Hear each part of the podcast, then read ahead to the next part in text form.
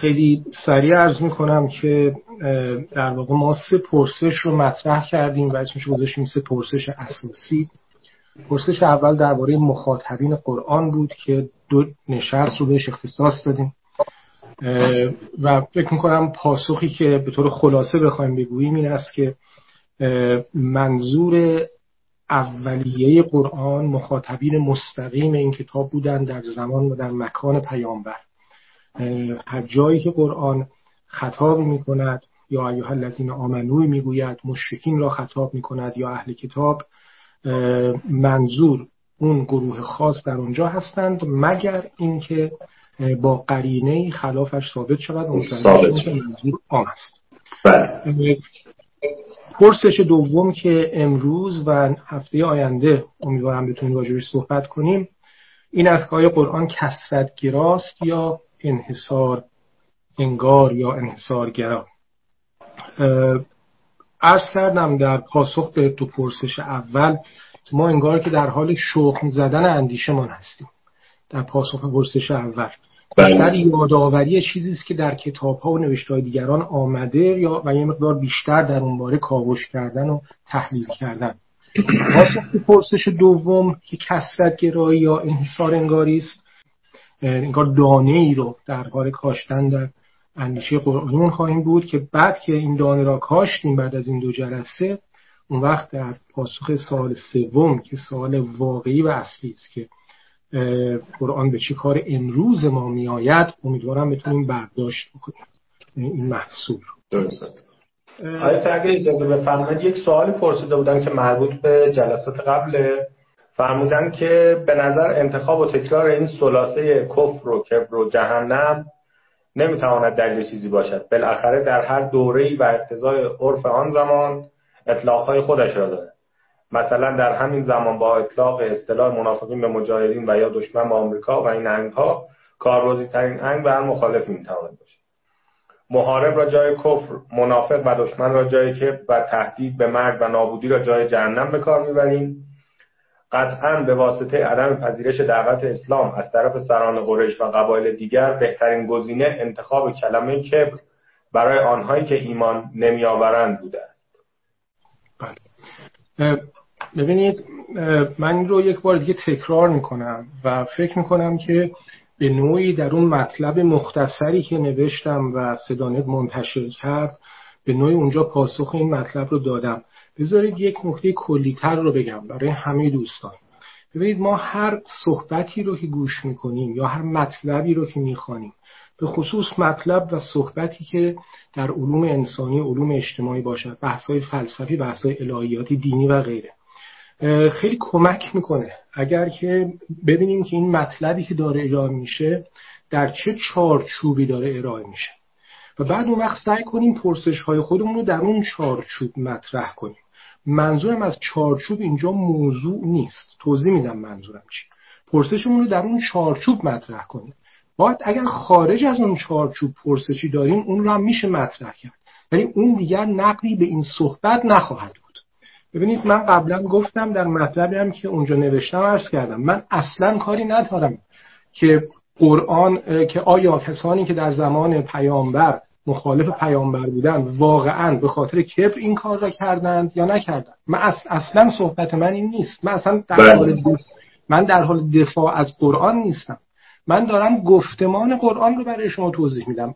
اتفاقا مثالی که زدن مثال بسیار خوبی است. این مثل این است که مثلا فرض کنید 100 سال از الان به بعد در 100 سال بعد در کتاب های مثلا اجتماعی یا تاریخی عنوان بشود که بله در زمان به اصطلاح انقلاب اسلامی و پس از پیروزی انقلاب به گروهی که اسم خودشون رو مجاهدین میگذاشتند منافقین اطلاق می‌شده. پس اگر شما در روزنامه های آن زمان کلمه منافقین را دیدید بدانید منظور اونها بودن مجاهدین. این حالا کسی بیاید بگوید آیا این به حق است و به باطل است؟ اصلا ربطی به این موضوع نداره. ما می‌خوایم روایت قرآن رو بفهمیم. من هم روایت قرآن رو دارم توضیح شاید در زمانی دیگر در نشستی دیگر بتونیم صحبت کنیم که خب حالا این با واقعیت های تاریخی چقدر می‌تونه چقدر منطبق بوده. اونم می‌تونیم صحبت کنیم. ولی برای ما که می‌خوایم به پرسش سوم برسیم که ما از این قرآن چه استفاده می‌تونیم بکنیم دانستن که این روایت قرآن چگونه است بسیار مهم. و من اصلا در این حد بوده. من شخصا معتقدم که این روایت تا حد زیادی روایت درستی بوده. ولی اون بحث دیگری است که حالا در فرصت های آینده ممنون از توضیحات. برگردیم سر بحث اصلی. بریم سر بحث اصلی. خب ببینید بحثی که امروز داریم خب بحث خیلی سنگین و مهم نیست.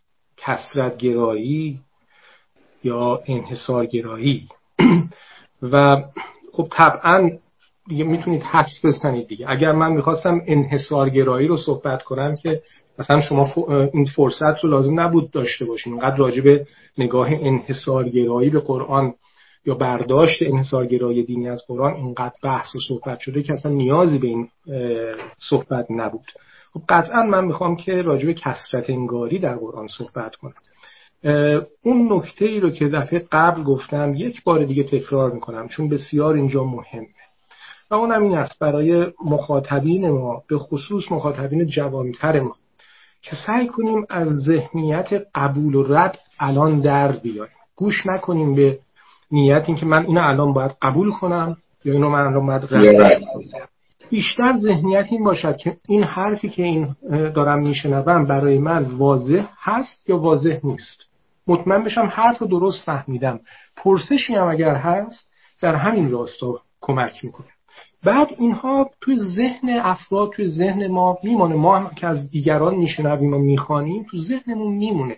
اجازه بدیم بماند اجازه بدیم که با فکرها و اندیشه های دیگرمون چالش داشته باشه و بعد سر فرصت قطعا به نتیجه هم خواهیم رسید. حالا چه در ردش چه در قبولش نکته دیگر این که من دو مقاله به زبان فارسی در این باره نوشتم.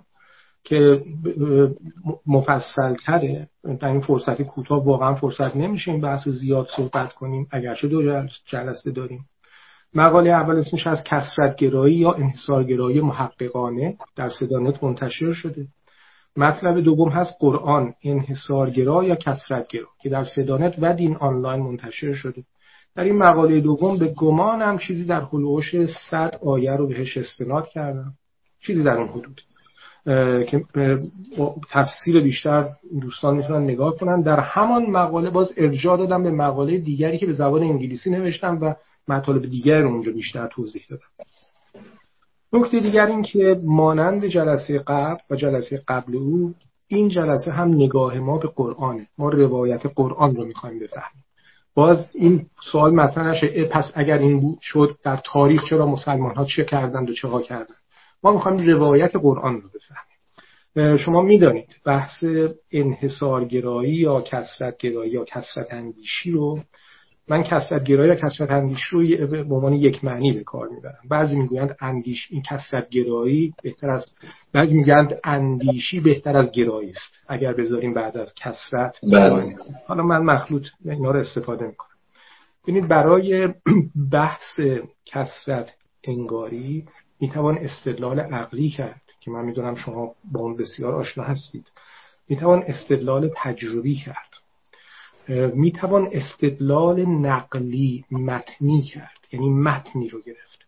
استدلال من امروز نه عقلی است و نه تجربی بلکه متنی است. یعنی به متن قرآن نگاه می‌کنم. خب ببینم این قرآن کسرت انگار است یا انحصارگر خودش چی میگه؟ خودش چی میگه؟ آفرین. نکته دیگه هم که حالا همیشه دوست دارم رو بگم توی اون مقالم هم نوشتم مهمه برای من که کسانی که این میشنوند یا می‌خوانند چیزی از من این رو بدانند.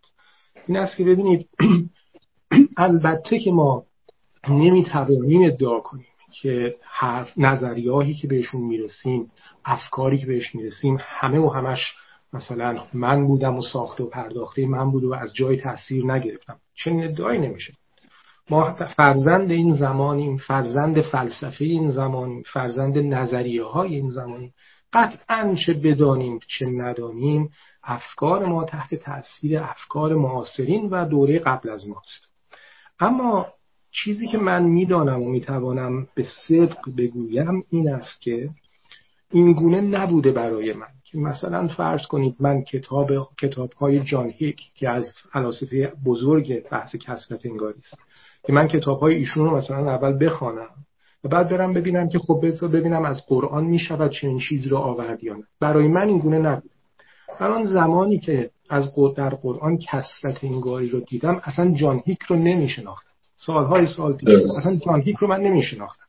بعدا بود که به مدد دوستان و برخی اندیشمندانی که باهاشون آشنا شدم متوجه شدم که این بحث اینجا مطرح شده و بعد سعی کردم خودم باش آشنا کنم. بله. برای من مهمه که این رو بگم. و نکته دیگه هم که می‌خوام بگم قرار از وارد بحث بشم این است که من کسرت انگاری را از قرآن برداشت نکردم. من غیر کسرت انگاری در قرآن ندیدم.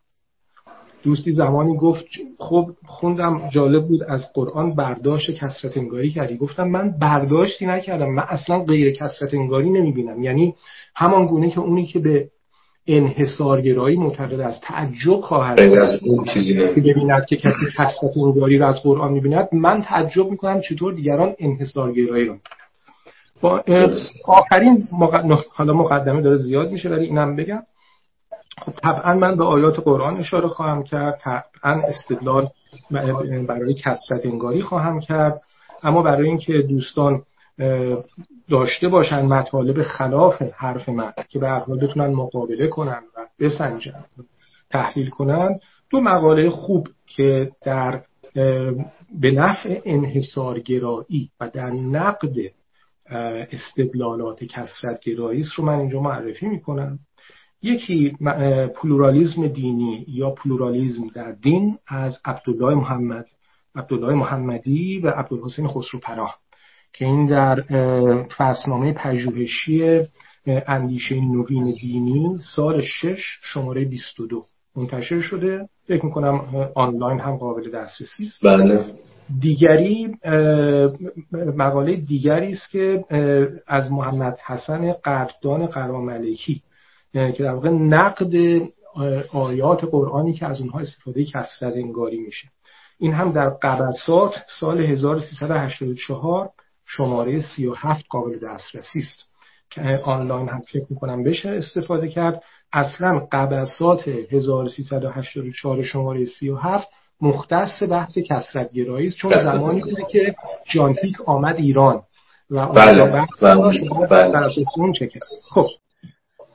بحث امروز من پنج قسمت من یه, یه سوال بپرسم. اگر دیدید که جاش اینجا از پاسخ بدید ممنون میشم. شما میگید که ما روایت قرآن رو می‌خوایم بگیم. به نوعی ما پیشفرض صحبت های شما رو این بدونیم که شما قائل به در حال مثلا بحث های هرمونوتیکی قائل به این هستید که میشه رسید به اون چیزی که یعنی یک گفتار مشخص و معینی وجود داره. و ما با خوندن مثلا هر متنی می‌تونیم به اون برسیم دیگه. ما این پیشفرض رو توی صحبت های شما در نظر بگیریم. نمی‌خوام وارد بحث هرمونوتیکی بشیم اینجا. می‌دونم که قصه سر دراز دارد. ولی این از نظر می‌خوام فقط صرفا روی کرده شما رو بدونیم که بهتر بتونیم با صحبت های شما ارتباط بگیریم. من با بحث های هرمنوتیک تا حدی آشنا هستم. تصور من این هست که می‌توان متن رو سعی کرد آنگونه بفهمیم که حداقل برای مخاطب مستقیم آمده بود. اما بله. چیزی می‌خوام عرض کنم خدمتون این است که حتی این هم تاثیر چندانی در این بحث نداره. برای اینکه یا این است که شما می‌گویید که می‌توان فهمید یا این است که می‌گویید که یک فهم, یک فهم خاص نمیشه داشت. اگر می‌گویید که می‌توان فهمید که من میگم خب من این رو فهمیدم. اگر می‌گویید که یک فهم خاص نمی‌توان داشت من خواهم گفت خیلی خب پس این فهم هم کنار فهم های دیگر بگذارید در ارز کنم خدمتون که بحث امروز پنج قسمت داره. طبق هر روز دیگه من قسمتاش رو معرفی می‌کنم. در بخش اول خیلی مختصر کسرت انگاری رو توضیح میدم منظور چیست. بخش دوم بخش اصلی است که به قرآن خواهیم رفت. و سه دست آیات رو نگاه خواهیم کرد. که وقتی که نزدیکتر شدیم توضیح خواهم داد این سه دست آیات چگاه هستند بخش دوم مفصل ترین بخش خواهد بود. بخش های بعدی بسیار کوتاه خواهد بود. بخش سه مرور گذرایی خواهیم کرد به آیات مورد استناد انحصارگرایان, انحصارگرایان یا کسانی که انحصارگرایی را از قرآن در میآورند. بله. مرز کسرتگرایی رو بر اساس قرآن ببینیم تا کجاست. و بعد دیگه پنج یک سری پرسشی که بماند برای نشست بعدی. مثلا هر نشست بله. ما پرسش رو مطرح می‌کنیم. خب بخش اول کسرت انگاری. خیلی سریع میگذرم. در مورد این مطلب زیاد نوشته شده. دوستان می‌تونن برن مراجعه کنن.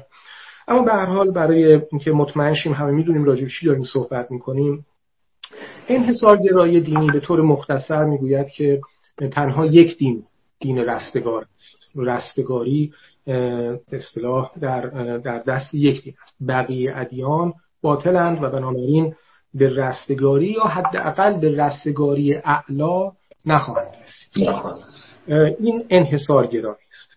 این انحصارگرایی گاهی وقتا کمی نرمتر میشه و بعد بهش می‌تونیم بگیم شمولگرایی اینکلوسیویزم شمولگرایی این گونه می‌گوید که یک دین همه حقیقت را دارد.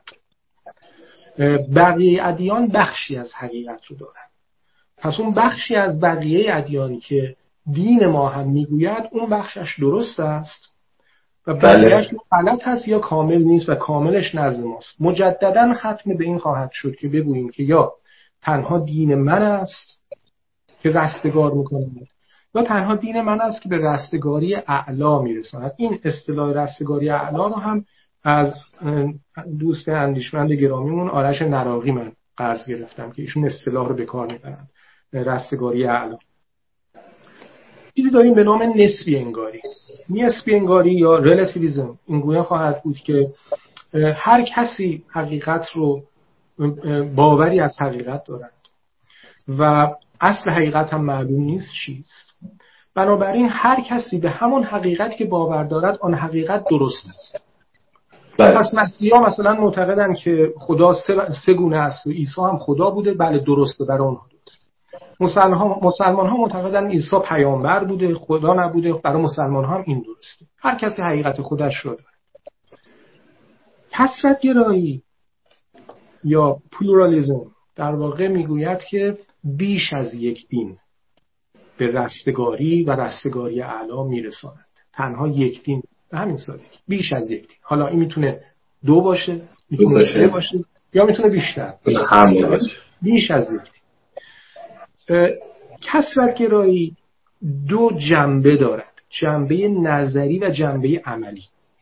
جنبه نظری که بهش جنبه صدقی هم گفته می شود میشن گفت جنبه عقیدتی.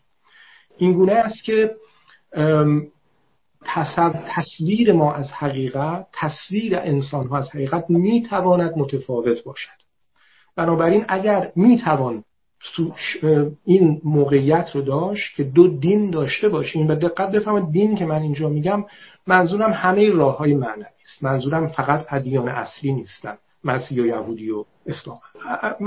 راه های معنوی. می‌توان بیش از یک راه معنوی داشت که اینها هر یک فهمی از حقیقت داشته باشند که این فهم های از حقیقت متفاوت باشد. اما لزوما هر دو غلط یکیشون غلط نباشه. فهمی از آن حقیقت. این کسرتگرای نظری است. کسرتگرای عملی به رستگاری نگاه می کند میشه اسمشو گذاشت کسرتگرای نجات. این اونجاست که می‌گوید که بیش از یک دین به, اون رستگاری و رستگاری اعلا میرساند. حالا در ذهنتون می‌تونید فکر کنید و امتحان کنید که می‌توان مثلا به کسرت گرایی نظری اعتقاد داشت اما به کسرت گرایی عملی اعتقاد نداشت و برعکس. که حالا من دیگه راجع جزئیات اون نمیشم فقط خواستم این مقدمه رو عرض کنم. نمی‌خوام که وقت زیادم بگیریم. بریم به بخش دوم. بخش دوم. ما سه دسته آیه رو در این بخش می‌خوایم نگاه کنیم. دسته اول می‌خوایم نگاه کنیم به سنت ارسال پیامبران در روایت قرآن. دقت کنیم باز میگم روایت قرآن. دسته دوم ملاک رستگاری در روایت قرآن. و دسته سوم شریعت و تنوع شریعت در نگاه قرآن. کاری که من می‌کنم این است. ببینید آیات زیاد. و من برای هر کدوم از اینها یه چند آیه کلیدی رو میگم ولی بیشتر از این هست و دوستان می‌تونن نگاه کنن. برای بخش اول سنت ارسال پیامبران در روایت قرآن یک نکته رو اول میگم رفع ادعا که ترجمه منه برای کلمه دیسکلیمر رفع ادعا. ببینید من در این قسمت می‌خوام که این رو بگم که پیامبران به طور معمولیتشون معمولیت محلی بوده. اینو می‌خوام توضیح بدم. صحبت من اصلا نیست که خب پس مثلا چون پیامبر اسلام معمولیتش در عربستان بوده است پس غیر عرب نباید یا لازم بله. نبود مسلمان شود. اصلا صحبتی نیست. اصلا صحبتی نیست. هر کسی به هر دینی که می‌خواهد می‌تواند درآید اسلام که اصلا بزرگترین علمای اسلام اصلا غیر عرب بودن. بسیارشون که اصلا ایرانی بودن. اصلا صحبتی نیست. صحبت فقط این است که می‌خوایم سنت خداوند رو در ارسال پیامبران در قرآن بدانیم. طبعا و قطعا داریم در محدوده ادیان ابراهیمی صحبت می‌کنیم. علت این که محمد نشست دومی داریم این است که می‌خوایم بعد ببینیم سرمون رو کمی حالا بیرون بیاریم از این. ببینیم ادیان غیر ابراهیمی به کجا میره خدای نامتشخص چند آیه رو می‌خونم. و برای اینکه این همیشه این مشکل هست که آیه رو می‌خونیم بعد ترجمه می‌کنیم بعد که او این کلمه رو اشتباه ترجمه این کلمه رو بد ترجمه بله. برای اینکه همچین مشکلی هم پیش نیاد. من انتخاب کردم از یک مترجم قرآن. همه ترجمه رو از اون در واقع اینجا بر خودم کپی کردم. و مترجمی که انتخاب کردم اتفاقا عالمی است که بسیار عالم سنتی است عالم عالم فاضلی است. و قطعا به انحصارگرایی دینی به طور بسیار بسیار مطلقش اعتقاد دارد. من معتقدم که نسبت به ترجمه های دیگه ترجمه ترجمه قرآن ایشون خوبه آقای حاج حسین انصاریان. بله. ترج... اگه ترجمه خوندم از ایشون خوندم. ایشون بعضی جاها در پرانتز توضیحاتی آوردن. اگر توضیح خیلی طولانی باشه اون توضیح در پرانتز رو نمی‌خوانم. مگر اینکه توضیح در پرانتز به نوعی در حال عوض کردن منظور من از آن آیه باشد. اون وقت توضیح رو حتما خواهم خواند و بعد توضیح خودم خواهم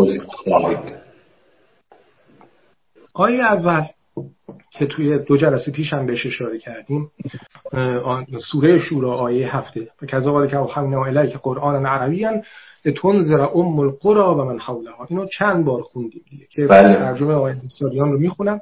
و این گونه قرآنی توی پرانتز به زبان عربی پرانتز فسیح و گویا به تو وحی کردیم تا مردم ام القرا پرانتز شهر مکه و کسانی را که پیرامون آن هستند دین دهید این آیه در سوره انعام آیه 92 هم آمده. از این آیات در قرآن آیاتی که پیام شبیه به این رو میدن در قرآن زیاد داریم. حالا این زیاد که میگن منظور 20 تا نیست ولی 4 5 6 تایی داریم. آیه هایی که به نوعی به پیامبر می‌گویند که ما تو رو برای این قوم فرستادیم این دلیل. مثلا ببینید میگه که تو رو فرستادیم. چرا؟ یاسین آیه 6 لتنذر قوما ما انذر آباهم فهم غافلون. تا مردمی را بیم دهی که پدرانشان را بیم ندادند و به این علت در پرانتز از حقایق بیخبرند. یعنی قشنگ داره میگه این آیات که ما تو رو برای این مکان خاص فرستادیم. علتش هم این بوده. چون اینها بیم دهنده قبل تو نداشتن. پس فرستادیم که بیمشون بود. آیا فقط برای پیامبر ما این گونه بوده است که برای قوم خاصی ابتداعا تاکید می‌کنم ابتداعا آمده باشد؟ خیلی برای حضرت موسی هم همین رو گفته. آیات زیادی از و آتای ناموس کتاب و جعلناه هدن لبنی اسرائیل. بنی اسرائیل آیه دو. و ما به موسی کتاب دادیم و آن را برای بنی اسرائیل وسیله هدایت قرار دادیم. دوباره تکرار می‌کنم ترجمه که می‌خونم از حاج حسین انصاری است ببینید موسی برای بنی اسرائیل. عیسی چطور؟ آل عمران آیه 49 و رسولا الی بنی اسرائیل. رسولی بود که برای بنی اسرائیل.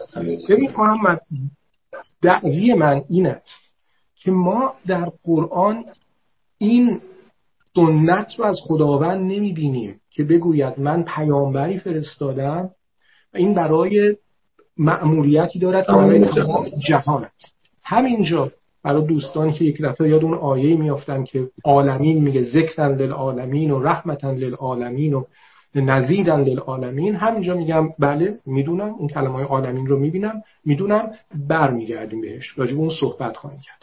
ولی ببینید که آیاتی که مشخصا گفته است که پیامبر برای چه آمده و برای چه آمده محدود به همین است.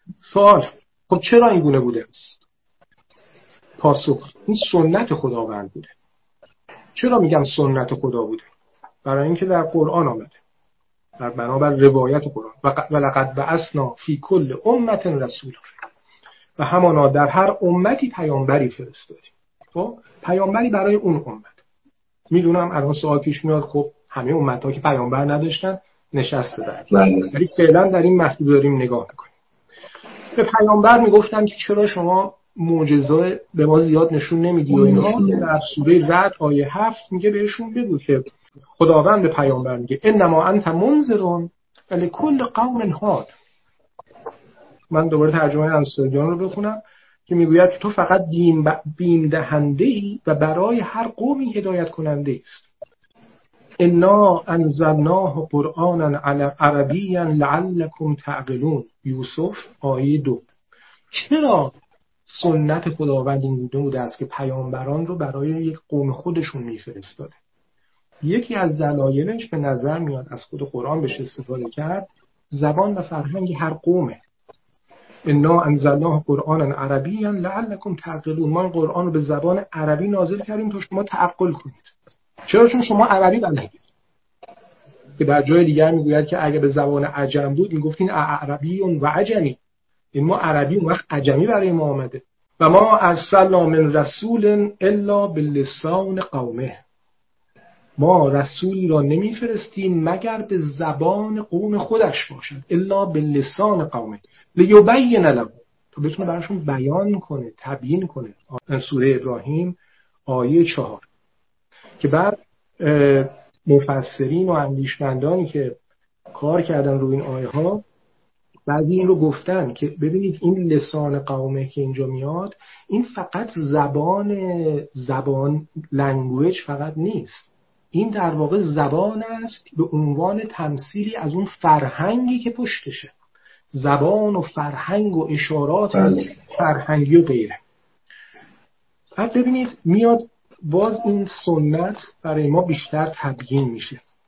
سوره بقره آیه 151 کما ارسل نافیکم رسولا منکم. همانطور که برای شما پیامبری از خودتان فرستادیم منکم اینجا منظور نوع انسان نیست. منظور قوم عربه. لقد جاءکم رسول من انفسکم. سوره توبه آیه 128 عزیزون علیه ما انتم حریص علیکم بالمؤمنین رؤوف رحیم. یقینا پیامبری از جنس خودتان به سویتان آمد که به رنج و مشقت افتادنتان بر او دشوار است و غیره و غیره. این باز برمیگرده حالا من میگم گونه که من می‌بینم مفاهیم قرآن نظم نظم دارن. این برمیگرد به اون دعایی که از حضرت ابراهیم نقل شده در سوره بقره آیه 129 حضرت ابراهیم میگه خدای براشون پیام ربنا و بسیم رسولا منهم یتلو علیهم آیاتک و یعلمهم الکتاب و یزکیهم رسولا منهم از خودشان رسولی از ایشان. بعد ببین محمد که این تا روز قیامت هم این سنت ادامه داره.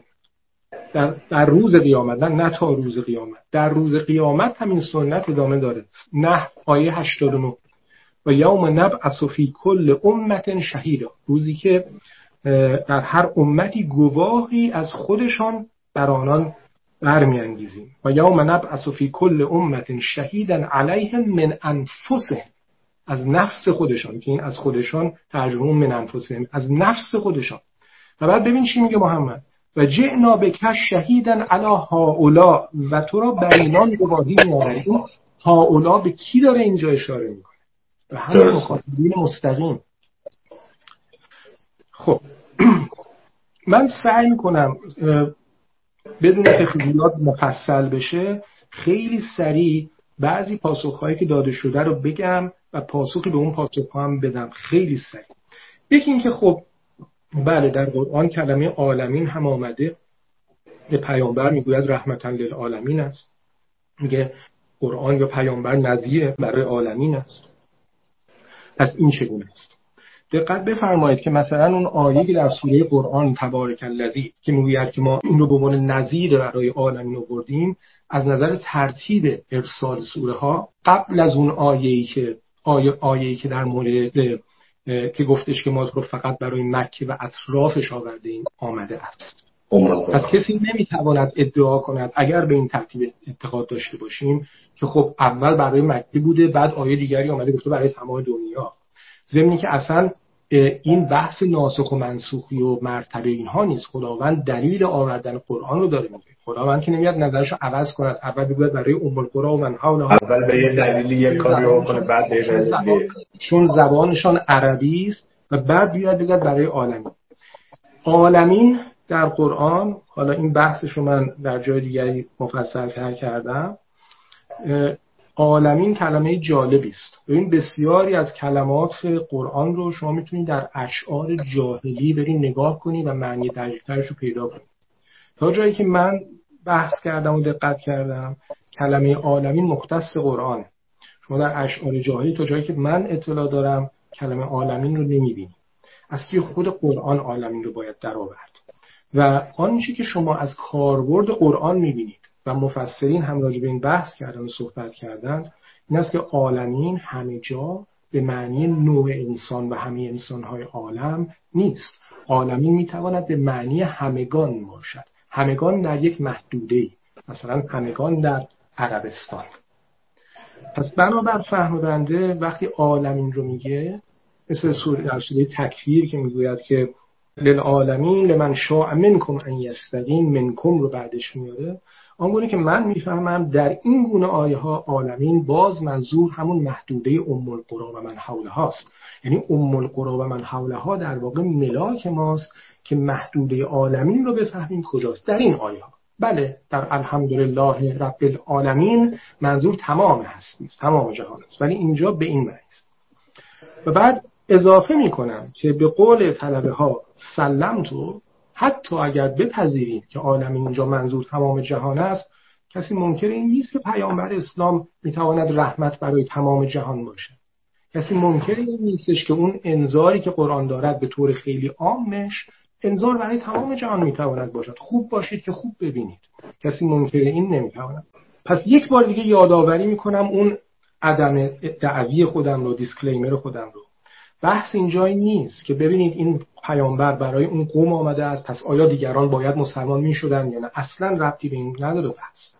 بحث این گونه است که چیدمان قرآن در بحث ارسال پیامبران چگونه است؟ و نکته که من عرض کنم این است که قرآن می‌گوید هر پیامبری برای قوم خودش می آمد الان یک انسان منطقی می‌تونه از من سوال کنه خب این چه ربطی به بحث کسرت انگاری دارد؟ عرض بنده این است که آن چیدمانی که در آن هر پیامبری برای قوم خودش میآید به ملزومات کسرت انگاری نزدیکتر است تا به ملزومات انحصار انگاری. اگر شما انحصار انگار باشی قاعدتا انتظار داری که مثلا یک پیامبری بیاید با پیامی که پیام چند زبانه مثلا باشد یا چند فرهنگی باشد. یا نمی‌دونم چند تا پیامبر با هم مثلا در چند نقطه دنیا بیان هماهنگ. تیم یه همچین حالتی. وقتی شما بشنوی که هر پیامبری در هر زمان یه پیامبری برای قوم آمده این بیشتر به ملزومات کسرت انگاری می‌خورد. با انحصار انگاری. این بخش اول دست آیات بود. دست آیات دوم ملاک که رستگاری و رستگاری غیر مسلمین است. اولا که در یک کلام ملاک رستگاری در قرآن اگر کسی بگوید در قرآن در یک کلام ملاک رستگاری چیست پاسخ این از تزکیه قد افلح من زکا. سوره شمس آیه نو. بعد حالا اینو وقتی بستش بخوایم بدیم می‌رسیم به آمن و عمل الصالحات ایمان آوردن و عمل صالح کردن.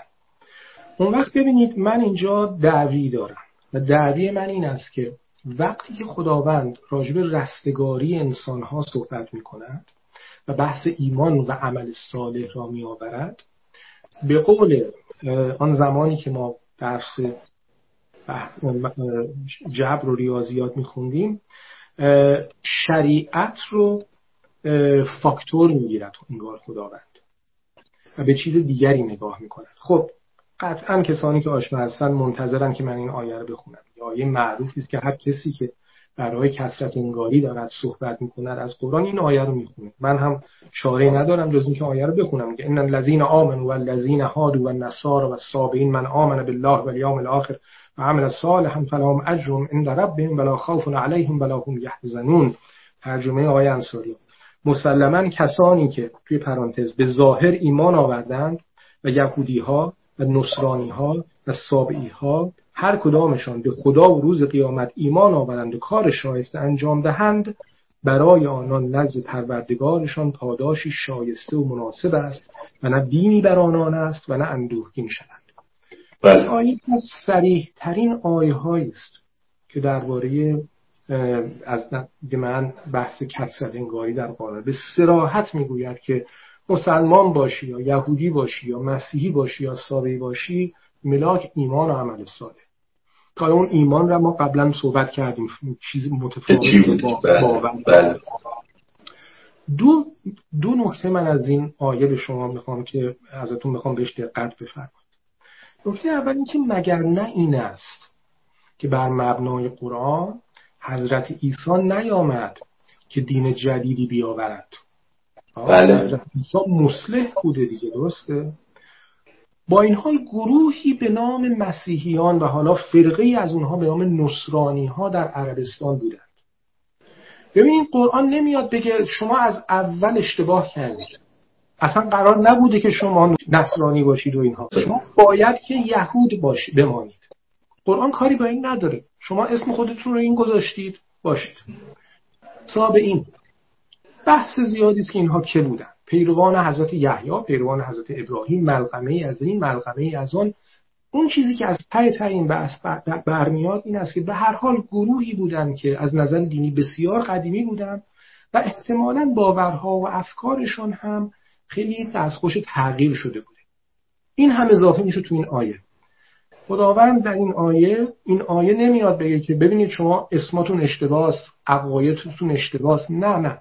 شما می‌خوای مسلمان باش یهودی باش اسم خودتو بذار مسیحی سابعین باش. من از تو این رو می‌خوام. ایمان به خداوند روز قیامت روز دیگر عمل صالح.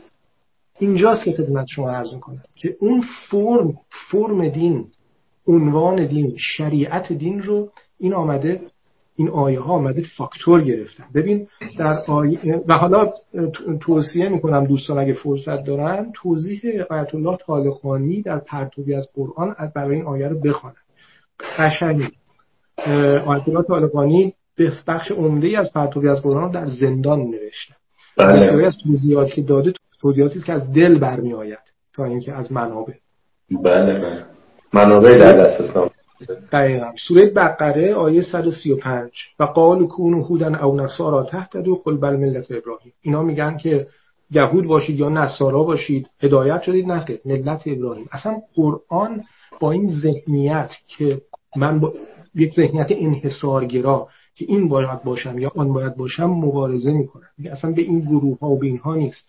شما ممکنه اینجا بگید که خب این فقط هود و نصارا رو گفته که خیلی خوب. سوره نسا آیه 123 اول به مسلمان ها میگه لیسه به امانی کن به آرزوهای شما نیست. لیسه به امانی کن ولا امانی اهل کتاب به آرزوی اهل کتاب هم نیست. بعد همون رو اضافه می‌کنه. من یه عمل سو بعد دوباره حرف عمل سو رو می‌زنه حرف عمل صالح رو می‌زنه. به مسلمان ها و به اهل کتاب می‌گوید که اصلا مطابق آرزوهای شما نیست. این بحث بحث انحصارگرایی نیست. بحث دیگری است. اصلا سوره بقره بخش عمده ای از سوره بقره, بقره برای مبارزه کردن با این طرز فکر به تعبیر من بخش عمده ای از سوره بقره و آل امران برای مبارزه کردن با فکر انحصارگرایی دینی است. که من در فرصت دیگری می‌تونم اونا رو توضیح بدم. ببینید بحث چی بود؟ رستگاری. در قرآن آیاتی آمده است که راجع به رستگاری اهل کتاب صحبت کرد. رستگاری اهل کتاب در زمان پیامبر. آیات زیاده. من دو تاشو می‌خونم. سوره آل امران آیه 110 اول به امت مسلمان میگه کنتم خیر امت اخرجت للناس. این آیه معروف که صحبت امر معروف و نهی از منکره بعد آخرش می‌گوید که ولو آمن اهل الکتاب لکان خیر لهم. اگر اهل کتاب ایمان بیاورند برایشان بهتر است. من هم المؤمنون. من هم المؤمنون. و اکثرهم الفاسقون. ازشون مؤمنونی هستن ولی اکثرشون فاسقن که البته منظور اهل کتاب اون زمان و در اونجا بوده. ببینید به همان اهل کتاب داره این حرف رو می‌زنه. من هم المؤمنون. حالا گفتم بعضی پاسخ ها رو میدم. مثلا بله. پاسخی که میدن می‌گویند که نه اینجا منظور این است که از اونها آمدن مسلمان شدن. ولی این اصلا با ظاهر آیه اصلا سازگاری نداره و به خصوص اگه آیات قبل و بعدش رو بخونید هنوز داره راجع به اهل کتاب صحبت می‌کنه. مگه ما به سلمان دیگه اهل کتاب می‌گفتیم؟ سلمان فارسی وقتی که مسلمان شد مسلمان شد.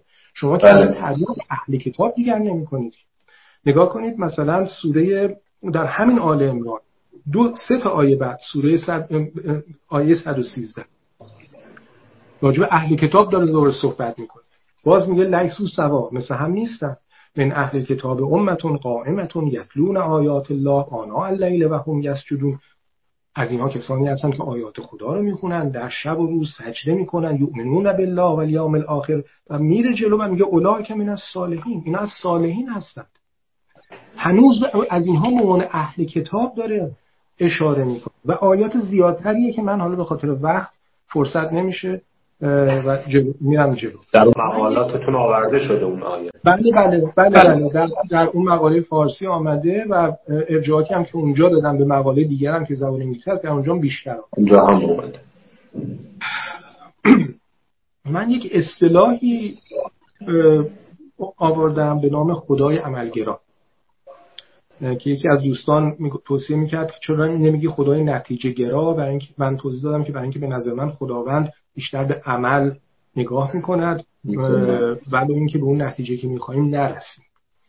منظور من از خدای عملگرا خدایی است که من از این آیات استفاده می‌کنم. خدایی است که می‌گوید ببین هر فرقه ای می‌خوای اسم خودت رو بگذاری باش. من کاری ندارم اگر از این هستی و اصلا معلوم نیست که حالا عقاید چقدر درسته. اگر مسیحی هستی قرار نبود اصلا مسیحیتی باشه قرار بود همه فقط همون یهود باشه و مسلحی براش بیاد. من کاری به اینها ندارم. ایمان عمل صالح. اینه من می‌خوام. این میشه خدای عمل چرا که نهایتا ملاک رستگاری یک کلمه بیشتر نیست تزکیه. من در نشست بعدی توضیح خواهم داد که همین تزکیه و همین ایمان و عمل صالح رو شما برای پیروان خدای غیر متشخص هم می‌توانید دعویش رو داشته باشید. ما در مورد بخش دوم داریم صحبت می‌کنیم که گفتم طولانی ترین بخش خواهد بود. در این بخش دوم سه دسته آیات رو نگاه کردیم. اول سنت ارسال پیامبران در روایت قرآن دوم بحث رستگاری. سوم تنوع شریعت بین ادیان. حالا این هم باز بگم که مثلا برای اون آیه که می‌گوید که الذین آمنو و صابئین و نصارا و هادو ایمان و عمل صالح توضیح که میدن میگن این راجبه گذشته بود. میان مثلا از بعضی روایات شأن نزول استفاده می‌کنن. میگن این سلمان فارسی بوده راجبه دوستان خودش در گذشته این سوال داشته و آیه پاسخ داد. و من مجددا عرض می‌کنم که من فکر کنم اولا قرآن بدیهیات رو نمیاد بگه به این شکل و دوم اینکه باز نگاه کنید به آیات دیگری که در اون سوره هست و بگذارید کنار آیات دیگر رو ببینید چه می‌فهمید است دسته سوم آیاتی که تنوع شریعت رو برتافته. اون شریعت بله. فاکتور گرفته به خاطر اینکه تنوع شریعت رو برتافته دوست عزیز محمد یهودی ها میان پیش پیامبر. می‌خواستن که از پیامبر یک حکمی رو بپرسن. نیتش نیت خوبی نبوده. اینا در واقع تا جایی که روایات می‌گوید زارن فردی بوده دچار عمل زشتی شده بوده قاعدتا بعد سنگسار می‌شده. اینا گفتن شاید اگر ببریمش پیش محمد شاید اون یه حکم بهتری بده به هر بزرگ اون قوم دیگه و این به این ترتیب بتونیم از این حکم فرار کنیم. وقتی اینا میان پیش پیامبر خداوند نقل می‌کنند. این آیه انتقاد می‌کنند. کیفه یحکمون کیفه یحکمونک؟ چرا از تو سوال می‌پرسن؟ و این همون تورا تورات که نزدشون. فیها حکم الله حکم خدا در اینجاست. ببینید اگه بگویم که نه خب ببینید نگاه کنید این نقدشون کرده. بله نقدشون کرده که خب چرا اومد؟ ولی نقد اگر بنابر این بود که اینها شریعت اسلام رو باید بپذیرن و شریعت خودشون منسوخ شده این آیه به این سراحت نمی‌گفت کیف یحکمونک و انهم التورا فیها حکم الله. آیه باید میگفتش که بله درسته که بعد میمنن بعد بیان از تو بپرسن. ولی خب اینا نیتشون خوب نبود بله. حالا شما شک دارید میگید از کجا معلوم؟ چهار تا آیه بعدش راجب مسیحا صحبت می‌کنه. و یحکم اهل الانجیل به ما انزل الله فیه. اهل انجیل هم بعد به اون چیزی که در اون انجیل آمده حکم بکنند. ببینید اینا رو شما. بله. بعد دو تا آیه بعدش. سوره مائده آیه 49 آیه 48 49 بله 49 که من اصلا متوجه آیه 48 معذرت کنم سوره مائده آیه 48 که من اصلا وقتی این آیه رو می‌خونم می‌دونم پاسخ هایی که داده شده. ولی واقعا متوجه نمیشم چطور میشه اینو خوند و به اون پا با اون پاسخ ها آمد. بله. من برای اینکه فرصت گرفته نشه اول آیه این است که به انزلنا الیک الکتاب و بالحق مصدقا لما بین یدیه من الکتاب. از آیه زیبای قرآنه. من فقط ترجمهشو می‌کنم عرض کردم ترجمه حسین انصاریان که از خودم هم نباشه من فقط متن رو می‌خونم. قضاوت رو می‌ذارم به عهده دوستان. یا خودتون هر گونه می‌خواید. فقط من دو تا نکته راجعش میگم. و ما این کتاب قرآن را به درستی و راستی به سوی تو نازل کردیم در حالی که تصدیق کننده کتاب های پیش از خود و نگهبان و گواه بر حقانیت همه آنان است. پس میان آنان بر طبق آنچه خدا نازل کرده است داوری کن و از هواهای نفسانی آنان با روی گرداندن از حقی که به سوی تو آمده پیروی مکن. بعد اون قسمت آیه که من منظور نظر منه از اینجاست که در بخش اصل آیه میگه لکل جعلنا منکم شرعتا و منهاجا. برای هر یک از شما شریعت و راه روشنی قرار دادیم. اگر خدا می‌خواست همه شما را امت واحد قرار می‌داد. ولی می‌خواهد شما را در آنچه به شما داده امتحان کند. پس به سوی کارهای نیک بر یکدیگر پیشی گیرید. پس طبق الخیرات. بازگشت همه به سوی او به سوی خداست. پس شما را به آنچه همواره در آن اختلاف می‌کردید آگاه می‌کند. این آیه کسرت این و بعد توضیح که میان میدن میگن که اینجا که گفته که ولو شاء الله لجعلکم امتا واحده اینجا منظور تکوینی بوده قضیه. مثل همینی که خدا می‌گوید اگر می‌خواستیم هدایتتان می‌کردیم. ولی دقت نمیشه که خودش می‌گوید که لکل جعلنا منکم جعلنا ما برای هر کدام از شما شد منهاجی قرار دادیم. و بعد می‌گوید اگر می‌خواستیم یکیتان می‌کردیم. خب نکردیم. برای همین هم برای هر کدومتان شد و منهاجی قرار دادیم. من خیلی سریع دقت بفرمایید. اینجا کلمه شرعه آمده. بعد تو این آیه بعد سوره بقره آیه 148 به پیامبر می‌گوید. از که پیامبران گذشته رو میگه بعد به پیامبر میگه ثم که علا شریعت من الامر. پس ما پس از آن تو را بر شریعتی از این امر دین قرار دادیم. ببین کلمه شریع چجور این مفاهیم به هم می‌خورند دقت بفرمایید که میگه که صحبت میگه فستبق خیرات توی آیه توی آیه سوره مائده آیه 48 وقتی میگه همتون جدا کردیم میگه فستبق بله. خیرات به سوی خیرات بگیرید. بعد ببین که در سوره بقره آیه 148 وقتی که بحث قبله هست ولی کل وجهت هو مولیها فستبق الخیرات. در هر گروهی قبله است که خدا گرداننده روی آن گروه که خدا گرداننده روی آن گروه به آن قبله است. این ترجمه آقای انصاریان برای هر گروهی قبله است که خدا گرداننده روی آن گروه به آن قبله است. ولی کل وجهتون هو مولیها فستبق الخیرات. ببینید که این مفاهیم به هم شباهت داره در اینجا صحبت امت می‌کنه میگه برای هر کدوم از شما. بعد این در سوره حج آیه 67 میگه لکل امت جعلنا من سکم هم ناسکوه. برای هر امتی عبادت ویژه قرار دادیم تا را انجام دهند ببینید که وقتی من میگم تنوع شریعت و قرآن بله. برتافته. کلمه برتافتن اینجا در واقع کم است. اصلا میگه خداوند این رو اینجوری کرده.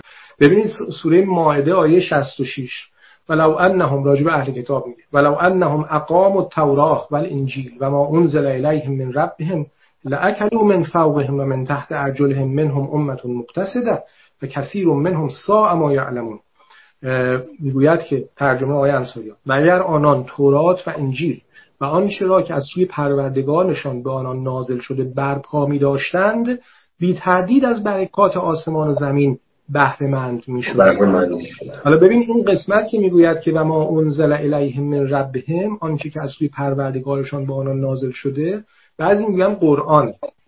شما بله. توضیح مثلا علامه طباطبایی رو بخونید خیلی خوب توضیح داده. میگه, میگه که این کلمه اقامه اقامه کردن تورات و انجیل که اینجا میاد دیگه نمی‌تونید بعدش بگید ما انزل الیهم منظور قرآنه و علامه مثلا معتقد است که این منظور همون کتاب های آسمانی دیگری است که آنها گرفتن مثل زبور و کتاب و آیه داره میگه که اینها رو شما اگر اقامه کنید از آسمان و زمین برکت بر شما نازل میشه. این دسته سوم آیات بوده و این در واقع دعوی من است که من وقتی قرآن را می‌خوانم برداشتی غیر از کسرت گرایی نمی‌توانم و من تاکید می‌کنم که ببینید دوستان آخه آدم کم هم گاهی وقتا مشکل پیدا می‌کنه. وقتی مثلا دو تا سه تا آیه بیاوری خواهند گفت که خب که فقط دو تا سه تا آیه است.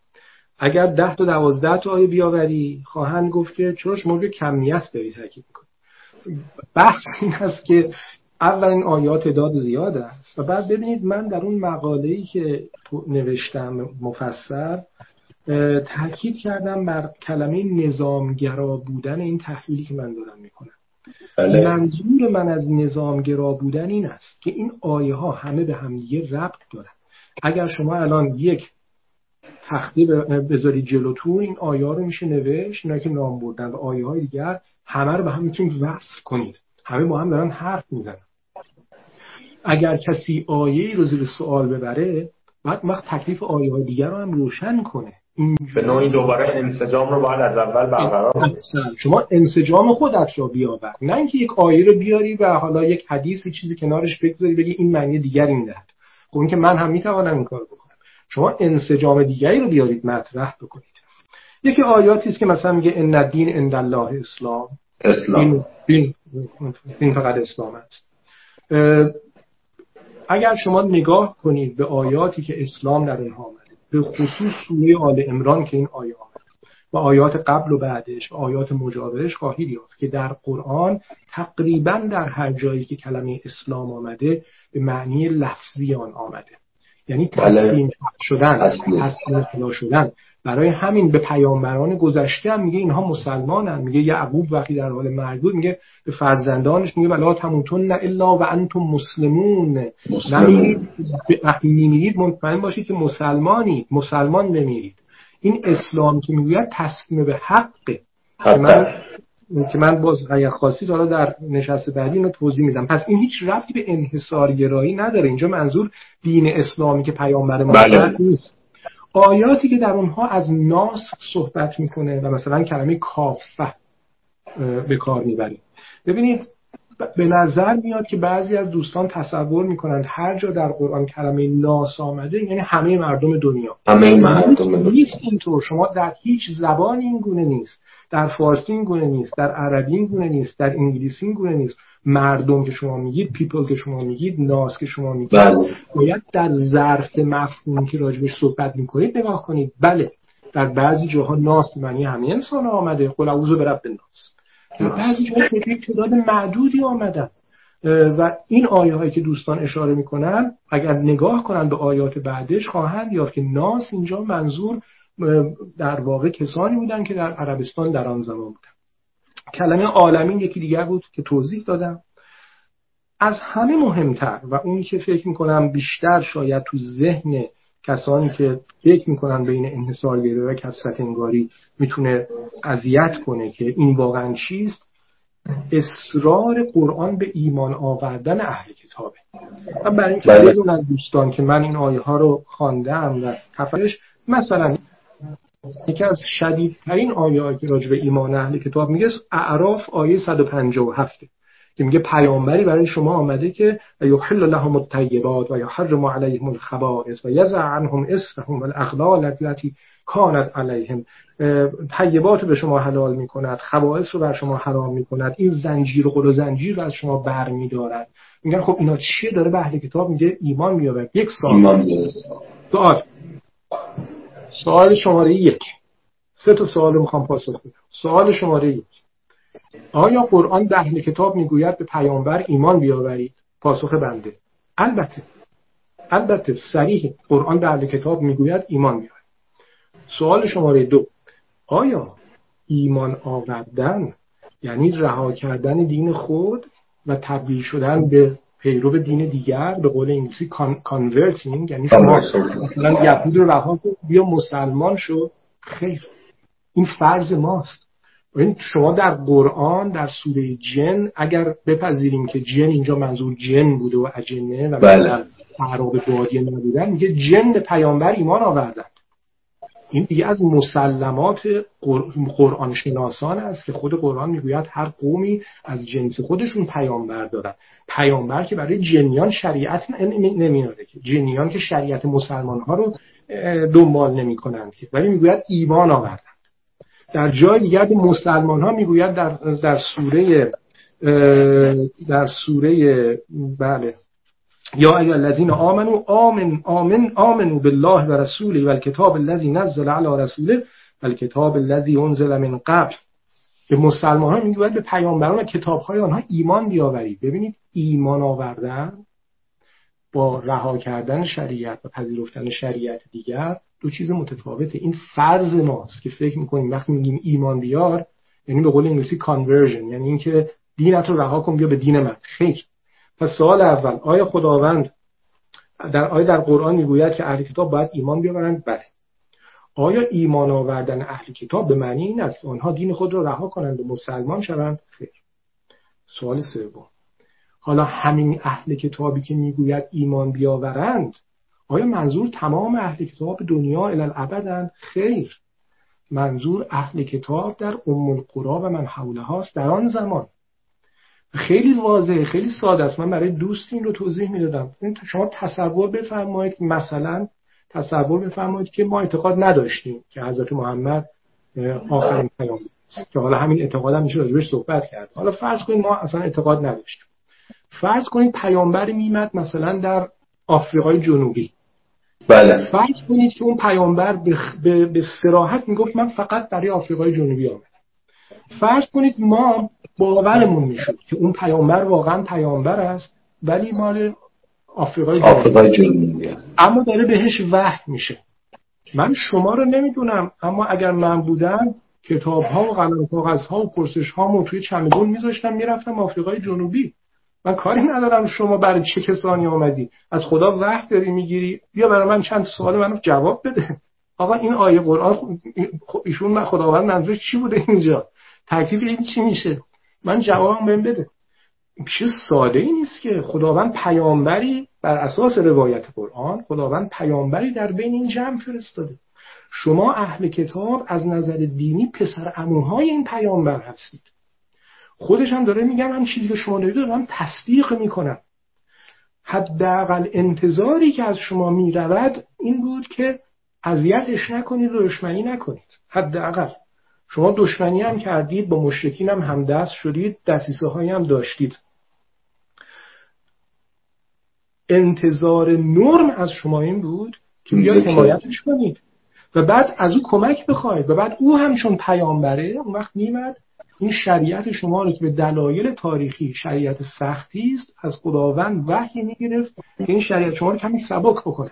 سبک. اما به این که حالا شما بعد بیاید و مسلمان شید و حالا همچین چیزی نداره. این هم پاسخ به بحث ایمانه.